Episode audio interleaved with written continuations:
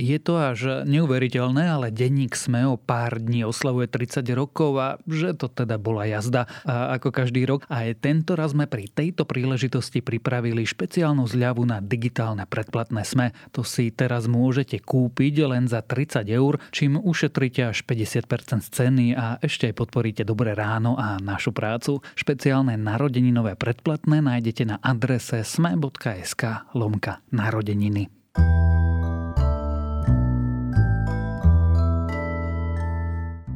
O ukrajinské mesto Soledar sa vedú tvrdé boje a zrejme to je jediné miesto, kde Rusi postupujú a môžu mesto získať. Dnes sa pozrieme, prečo je toto mestečko na východe krajiny také dôležité a aký je momentálny stav vojny na Ukrajine. Je štvrtok 12. januára a meniny má dnes Malvína a aj dnes by malo byť škaredo, oblačno a zamračené. Dávajte si pozor aj na poľadovicu a dážď. Denné maxima by sa mali pohybovať medzi 2 až 7 stupňami. Počúvate Počúvate Dobré ráno, denný podcast denníka Sme s Tomášom Prokopčákom.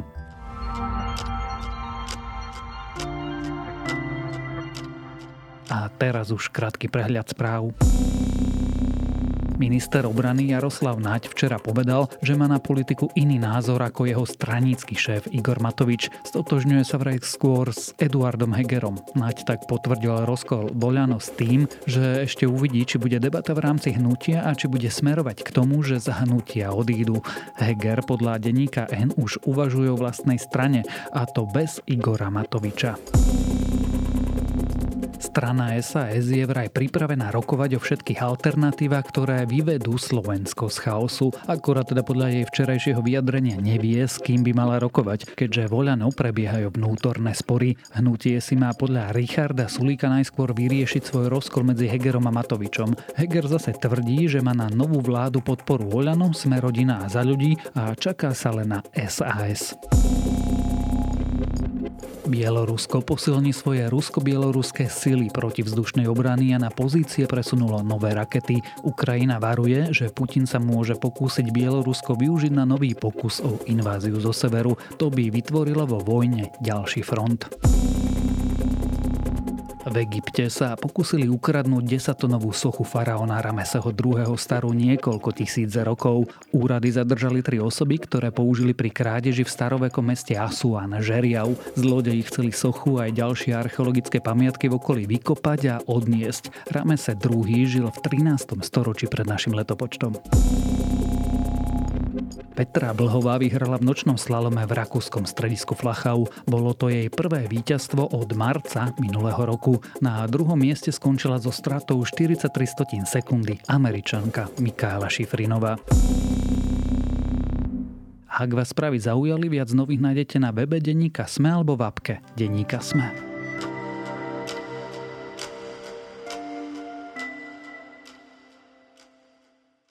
Na východe Ukrajiny pokračujú tvrdé boje o malé mesto Soledar. Niektoré správy dokonca hovoria, že Rusom sa možno darí postupovať. Iné zase, že nie je úplne jasné, kto vlastne mesto kontroluje. Prečo je toto mestečko také dôležité, čo sa tam odohráva a či sa situácia na niektorých miestach frontu obracia a Rusko začína vyhrávať, to už sa dnes budem pýtať zahraničného reportéra denníka SME Lukáša Onderčanina.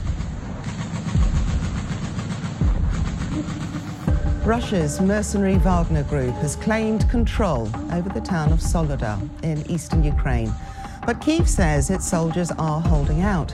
The conflicting claims by both sides haven't been independently verified.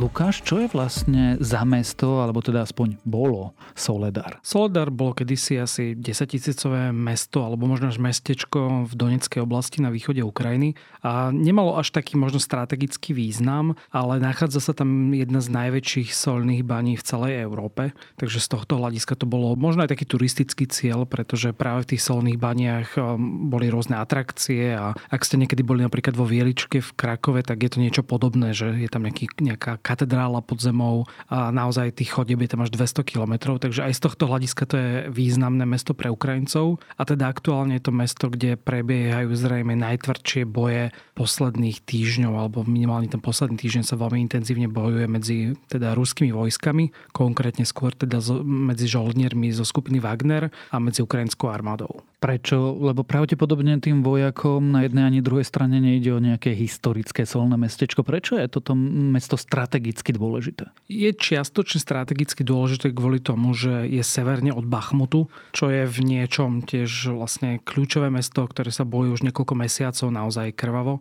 A pokiaľ by Rusi dobili celý tento Soldar, a, tak môžu z jednej strany odstrihnúť ako keby ukrajinskú spojnicu s Bachmutom. Nie zo všetkých strán a je to možno trochu aj prehnané tvrdenie, čo tvrdia Rusi, že aj by to dobili, čo stále teda nevieme, či tak je alebo nie, tak, takže by tam obklúčili v tom Bachmute ukrajinské vojska. To nie je pravda, ale určite by to skomplikovalo situáciu na tom východnom fronte. Vieme, ako to tam vyzerá, čo sa tam odohráva, pretože e, v čase, keď nahrávame tento podcast, sú tie správy veľmi, veľmi rôznorodé až protichodné. Je to veľmi zložité, teda v každom prípade tá situácia je tam naozaj hrozná. Bojuje sa tam o každý dom. Videl som rozhovor s jedným vojakom, ktorý je na mieste a hovoril, že samotní velitelia niekedy nevedia, že ktorý dom už obsadili Wagnerovci a ktorý ešte patrí ukrajinskej armáde. Každú hodinu sa to mení. Útorok večer šéf Wagnerovcov Evgení Prigožin tvrdil, že teda mesto už je pod kontrolou ruskej armády alebo teda pod kontrolou tých jeho žoldnierov. Dokonca dal fotografiu z jednej z tých baní, ale tých baní je naozaj dosť veľa v tom okolí, takže nie je úplne jasné, že to je konkrétny tá baňa v Soledare. No v každom prípade vieme, že tam zomiera naozaj veľké množstvo vojakov na jednej aj druhej strane. Dokonca aj ten Prigožin tam pozval pri akože ľudských telách vlastných vojakov, kde teda hovoril, že splnili svoju povinnosť a teda potom ich pošlu domov. Takže neskrýva to ani Rusko, že naozaj sa akože krvavo bojuje. Aj tí Ukrajinci sú vo veľmi zložitej situácii, pretože museli tam presmerovať eh, veľkú časť svojej obrany, prichádzajú tam nové jednotky, sú správy o tom, že aj ten mraz, ktorý teraz prišiel na Ukrajinu, tak komplikuje situáciu. Mm, čítal som príbehy vojakov, ktorí museli amputovať prsty kvôli omrzlinám. Takže naozaj je to taký, že boj o jednu, dve ulice a postupne sa to posúva a stále vlastne nevieme, že v akom štádiu sme a tiež je možné, že keď tento podcast už bude von, tak tá situácia bude úplne iná, ako to bolo vlastne v stredu večer. Môžem si to predstavovať tak, že vlastne tam už žiadne mesto neexistuje, že to je vlastne ruinová púšť Volodymyr Zelenský to tak opísal, že vlastne zrovnali so zemou, ale tie budovy tam väčšinou stoja, aj čo som videl nejaké satelitné snímky, tak eh, tie budovy sú tam, ale väčšinou sú vypálené, polozničené a mm, no naozaj to vyzerá ako mm, takéto boisko možno z tej prvej svetovej, kde sa beha pomedzi ruiny a tí vojaci sa tam skrývajú a možno pomocou dronov a nejako ďalej strelectva sa snažia keby zasiahnuť tú druhú stranu. A bojuje sa tam naozaj zblízka, čo možno doteraz nebolo až také bežné, že tí vojaci niekedy sú od seba 30-40 10 metrov a vlastne pália či už zbraniami alebo pomocou dronov. Бахмут тримається попри все. І хоча більша частина міста зруйнована російськими ударами, наші воїни відбивають там постійні спроби російських наступів. Солидар тримається, хоча там ще більше руйнувань. І дуже тяжко. Je pravda, že Ukrajinci prehrávajú? Nepovedal by som, že prehrávajú, ale ak prídu o ten Soledar, tak eh, tá situácia v Bachmute sa môže zhoršiť a bude to každom prípade troška ťažšie udržať celý ten front. A samozrejme, neznamená to nejaký kolaps frontu. On ani ten Bachmut z nejakého toho strategického hľadiska možno nie je až tak dôležitý, skôr je to taká tá symbolika, ale mm, viaceré médiá to opisujú ako taký významnejší prielom z tej ruskej strany po dlhých mesiacoch, kedy sa vlastne Rusom až tak nedarilo a väčšinou sme videli práve tie ukrajinské úspechy, či už to bolo na juhu, v tej chersonskej oblasti, alebo aj tam na východe, tak toto vyzerá ako mm, že ten scenár teda naznačuje, že zrejme ten Soledar sa nepodarí udržať, respektíve um, Ukrajina sa asi budem sa rozhodnúť, že za akú cenu ho treba udržiavať, lebo pokiaľ tam naozaj tie jednotky celé umierajú, tak zrejme um, sa to vlastne až neoplatí, lebo um, bolo by to ako keby veľmi, tie straty boli veľmi veľké. To sa presne chcem opýtať, či to vôbec stojí za to, celé, celá táto časť frontu, celé okolie Bachmutu má povesť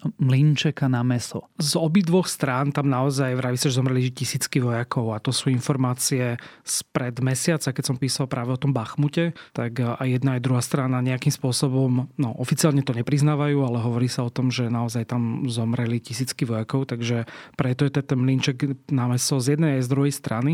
A či sa to oplatí, no akože za normálnych okolností by zisk toho Bachmutu uľahčil Rusom postup smerom na Sloviansk a na Kramatorsk, čo sú významnejšie, také veľké mesta na Dombase. Ukrajina by tiež prišla o taký významnejší železničný úzol, ale m, mm, tí Ukrajinci pomerne dlho držia vlastne m, mm, tú obranú líniu a aj mno, mnohí analytici sa zhodujú na tom, že je to skôr také symbolické, že Ukrajinci si nemôžu dovoliť nejakú takú významnejšiu prehru a Rusi veľmi za každú cenu chcú získať niektoré z tých miest, aby to mohli prezentovať ako veľké víťazstvo. Aj keď naozaj ono je to vlastne malé mestečko a možno s výnimkou tých baní to nemá až takú strategickú hodnotu, ale pre nejaké také vojenské PR, po tom, čo sa vlastne dlhé mesiace až tak nedarilo, tak, tak je to um, akože významný krok. Pretože sa hovorí, že Ukrajinci majú vybudované za Bachmutom ďalšie línie obrany, kde sa iba stiahnu a vlastne front sa posunie o pár kilometrov. Tak ale tu sa naozaj hrá o každých 100 metrov a aj ten posun o pár kilometrov môže znamenať potom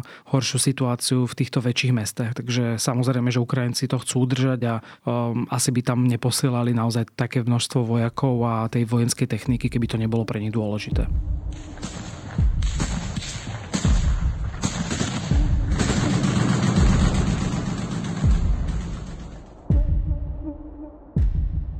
Tej symbolickej rovine, prečo to Rusi robia? Ty si naznačil, že potrebujú e, nejaké víťazstvo, alebo teda konkrétne Evgení Prigožin potrebuje nejaké víťazstvo. Tak na jednej strane je to aj možno taká tá osobná vizitka Evgenia Prigožina, ktorý je vlastne šéf tejto žoldnerskej skupiny a je pomerne vplyvný až oligarcha, by som povedal, v ruskej politike, pretože on sám si to berie na zodpovednosť, že on je ten, ktorý akože vyhráva tú vojnu na východe alebo ktorý chce vlastne dosiahnuť to víťazstvo. Dokonca v posledných hodinách som videl, že sa hádajú s ruským ministerstvom obrany o tom, že kto vlastne dobil ten Soledar, aj keď nie je ešte potvrdené, že ho dobili, pretože on vraví, že tu nie sú žiadni ruskí vojaci, iba tí jeho žoldnieri, čo sú väčšinou dneska teda trestaní väzni a podobne. Takže určite to čiastočne skutočne aj nejaká jeho snaha, ale Rusko niečo také potrebuje, pretože má za sebou ako keby sériu neúspechov. Napríklad ten novoročný útok Ukrajiny, kde naozaj na jednom mieste zrejme zomrelo až 400 ruských vojakov, tak to je naozaj veľké ruské vojenské zlyhanie, keď na jednom mieste nechávate spať stovky vojakov a hneď vedľa toho uskladníte vojenskú muníciu, ktorá evidentne vybuchla a preto tie, tých obetí bolo toľko.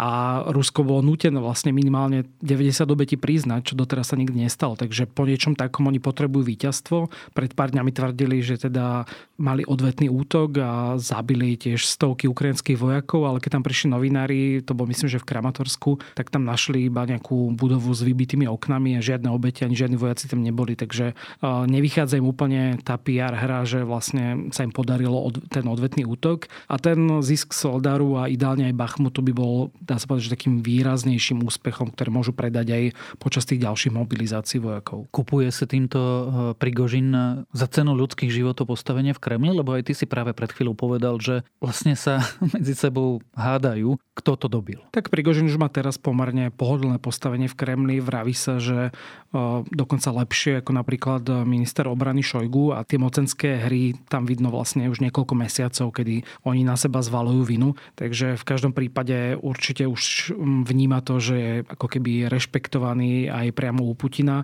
a že mm, Putin môže možno zvalovať tie neúspechy na tých ostatných generálov, zatiaľ čo ten Prigožin vlastne to robí veľmi efektívne a naozaj aj veľmi efektívne verbuje tých e, vojakov a trestancov napríklad na ten front. Skúsme sa na vojnu na Ukrajine teraz pozrieť z takého väčšieho obrazu. Znamená to, že Rusi začínajú vyhrávať alebo teda získavajú iniciatívu? To by som nepovedal a myslím si, že ani analytici veľmi ako keby nevidia nejaké zásadné zmeny. V podstate od tej jesene, kedy sme videli ústup z tej chersonskej oblasti, čo bolo teda považované za ukrajinské víťazstvo, tak eh, nejaké zásadné zmeny neprišli a práve v tom bachmutskom kotli sa bojuje vlastne niekoľko mesiacov a týždňov a tie zmeny sú tam naozaj pár metrové alebo kilometrové, takže až tak sa to neposúva a nemyslím si, že ani tá rovnováha síl sa nejako zásadne zmenila, ale samozrejme aj tie symbolické víťazstva môžu morálne posilniť jednu alebo druhú stranu. Takže nemyslím si, že zatiaľ vidíme nejaký zásadný prelom na tom fronte, ale v každom prípade to naznačuje, že tá vojna nie je blízko k nejakému koncu a, a zrejme teda bude pokračovať minimálne ďalšie mesiace. Špekuluje sa, že na jar by mali prísť veľké ofenzívy prídu? Dá sa to predpokladať. Tiež vojenskí experti očakávajú, že z jednej aj z druhej strany sa na to pripravujú. Jeden z dôvodov je ten, že práve aj to Bachmute, aj na juhu obidve strany prišli o veľké množstvo vojakov, o veľa techniky, takže potrebujú nejaký čas na to, aby vycvičili nových vojakov. Špekuluje sa o ďalšej mobilizácii v Rusku. Už teraz vlastne počas jesene zmobilizovali okolo 300 tisíc ľudí a vraví sa, že možno až ďalšieho pol milióna budú chcieť zmobilizovať. Takže naozaj tie počty sa tam môžu výrazne zvýšiť, ale nie je to len tak, že musia vycvičiť a to chvíľu trvá. Druhá vec je, že oni potrebujú, aby to bolo mm, na jar, ale ešte tesne predtým, ako sa roztopí ten ľad a sneh, pretože mm, keď to bude na tom Dombase, taká tá zablatená, taký ten zablatený terén, tak určite sa bude oveľa ťažšie bojovať, ako by to bolo na takom tvrdom teréne. Takže vraví sa, že niekedy v tom marci, začiatkom apríla môže prísť z jednej alebo z druhej strany snaha o nejakú ofenzívu. Z ukrajinskej strany sa dá skôr predpokladať, že sa zamerajú na ten juh a to Melitopol, ktorý je vlastne hm, na ceste k Mariupolu. A ak by ho Ukrajinci získali, tak dokážu nejakým spôsobom odrezať tú pozemskú spojnicu medzi Krymom a Ruskom čo je akože veľmi strategické, lebo ten most evidentne už nie je považovaný až za taký bezpečný po tom poslednom útoku. Takže m, mm, tam sa hovorí, že teda ak bude niekde smerovať ukrajinská ofenzíva, tak to bude na juhu, ale už aj predtým nás vlastne nejakým spôsobom Ukrajinci prekvapili a zautočili z inej strany, uh, ako to bolo práve na tom východe, Liman, Izium, takže je to také otázne, neviem, ako to dopadne. Trúfne si odhadnúť, ale kto by mohol vyhrávať? No vraví sa, že z hľadiska počtu vojakov na fronte sú tie strany vyrovnané a veľkú úlohu v tom budú zohrávať tie západné zbranie. Ako je to vlastne od začiatku, pretože bez tých západných zbraní Ukrajina by podstate nemala šancu a môžu teda zmeniť ďalšie dodávky. Takže veľmi to závisí od Európy, ale takisto aj od Ruska.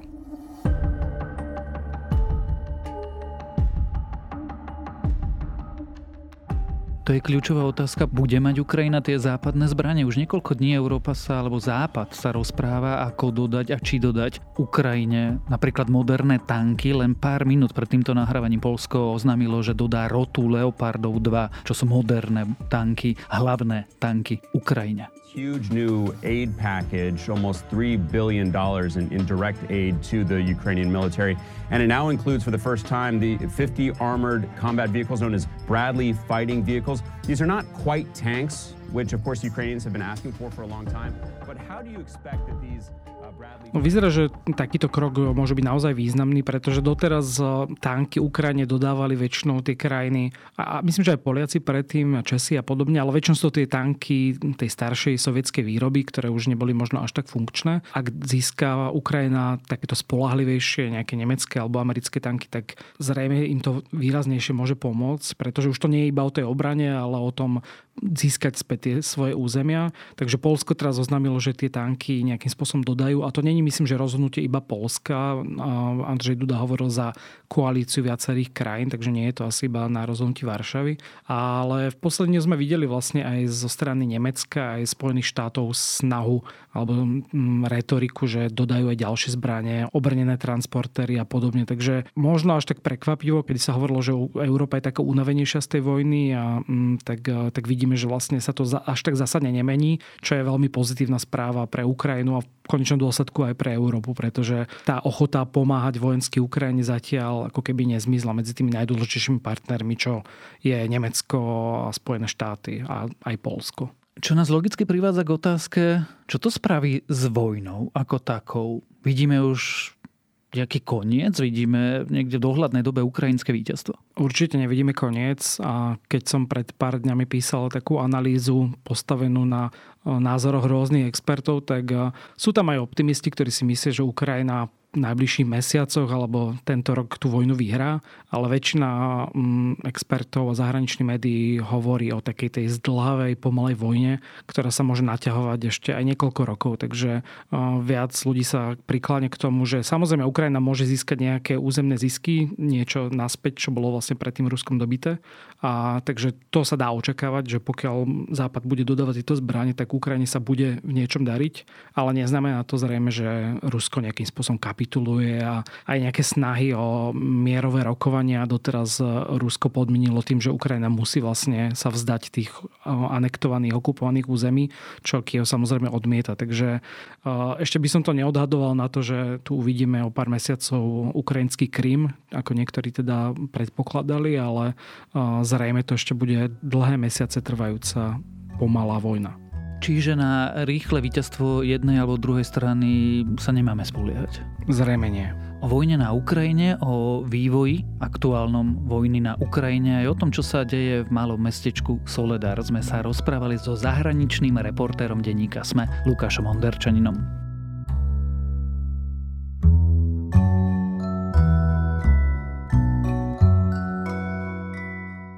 Jeden z mojich najobľúbenejších amerických novinárov, Derek Thompson, teda ten za úžasným technologickým podcastom Crazy Genius, napísal pre nový The Atlantic sériu textov, ktorých sa pozrel na americké zaostávanie v inováciách. Hlavný text zisťoval, prečo sa zastavil americký progres i prečo USA už nevytvárajú veci, ktoré vymyslia. A to je moje dnešné odporúčanie. A to je na dnes všetko. Dávajte na seba pozor. Počúvali ste Dobré ráno, denný podcast denníka Sme s Tomášom Prokopčákom a pripomínam, že dnes vychádza aj nová epizóda podcastu Index o nehnuteľnostiach, ľudskosť bude o psychickom zdraví tínedžerov a vyjde aj nové kvantum ideí.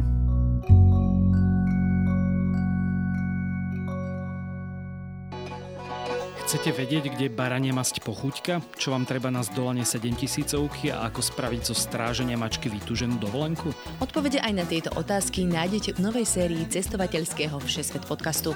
Nájdete ho každý útorok vo všetkých podcastových aplikáciách, na YouTube či na stránke ZMSK. S Týnou Paholik Hamárovou a Lukášom Onderčaninom.